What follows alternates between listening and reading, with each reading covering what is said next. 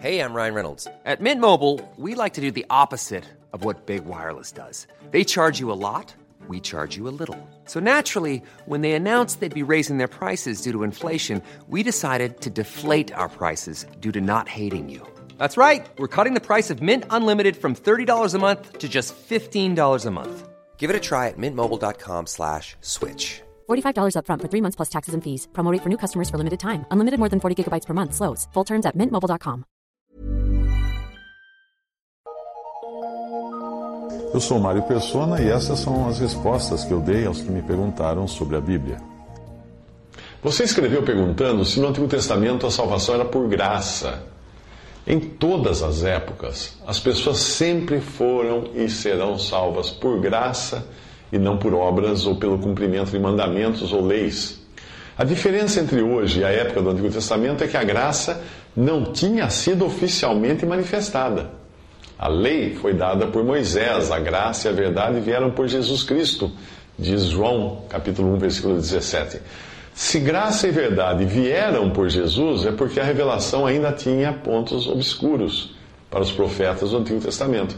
No Antigo Testamento, os judeus aprenderam que deviam guardar a lei para serem salvos. Porém, a salvação ali no Antigo Testamento significava viver para sempre com saúde, ter prosperidade, muitos filhos, etc. Não era uma salvação eterna. Eles não faziam ideia do céu, como nós fazemos hoje, porque as suas promessas eram terrenas.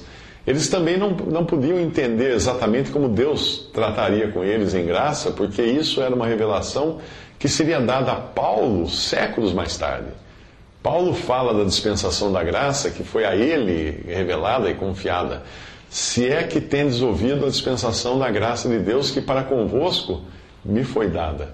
Efésios 3, 2. Os profetas do Antigo Testamento profetizaram dessa graça, mas eles mesmos não entendiam isso.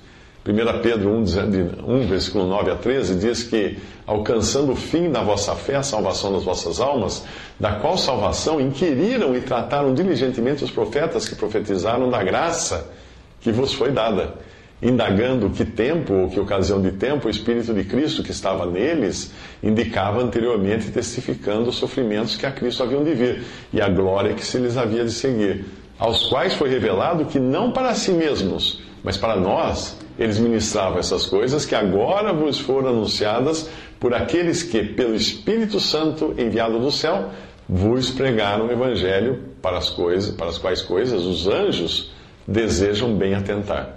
Portanto, cingindo os lombos do vosso entendimento, sede sóbrios e esperai inteiramente na graça que se vos ofereceu na revelação de Jesus Cristo. Portanto, os santos do Antigo Testamento foram salvos por graça, mesmo sem entenderem exatamente como isso era possível, já que a graça seria manifestada em Cristo. Fica claro perceber isso quando nós pensamos que Deus presente no mundo deveria trazer juízo e não trouxe. O fato de Deus estar presente na pessoa de Cristo, o Filho do Homem, o Filho de Deus e Filho do Homem no mundo, isso deveria trazer juízo, mas não trouxe.